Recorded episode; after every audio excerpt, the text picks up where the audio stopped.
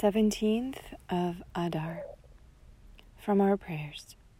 Blessed are you, Lord our God, King of the universe, who creates many kinds of fragrance.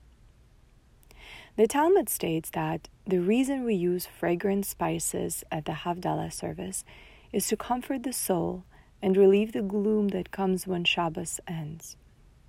Our neshama, our soul, is distressed that Shabbos is over and that we are plunged into the hectic pace of the work week, which leaves us so little time to provide the soul with its spiritual nourishment. Why do we not feel the anguish of the soul? Indeed, are we not sometimes impatient for Shabbos to be over so that we can return to the pressing needs of our work, which has been curtailed by Shabbos?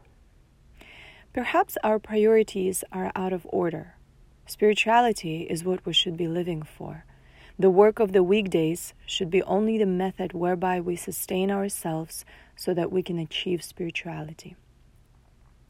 The blessing of the fragrant spices reminds us of what we should be feeling. From the Scriptures All the diseases which I inflicted upon Egypt, I will not inflict upon you, for I am God your healer. A man who had been advised to undergo a somewhat hazardous medical procedure came to the rabbi of Chernobyl for advice and his blessing.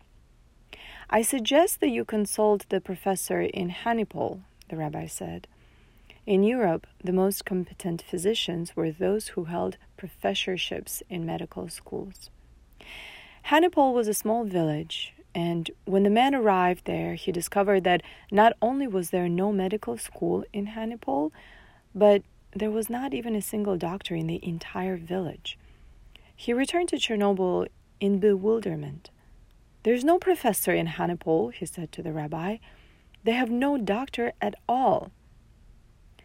Then what do the residents of Hanipol do when they get sick? the rabbi asked. What can they do? the man replied. All they can do is pray and trust in God to heal them. You see, this is what I meant. Seek help from the one who heals the people of Hanipol.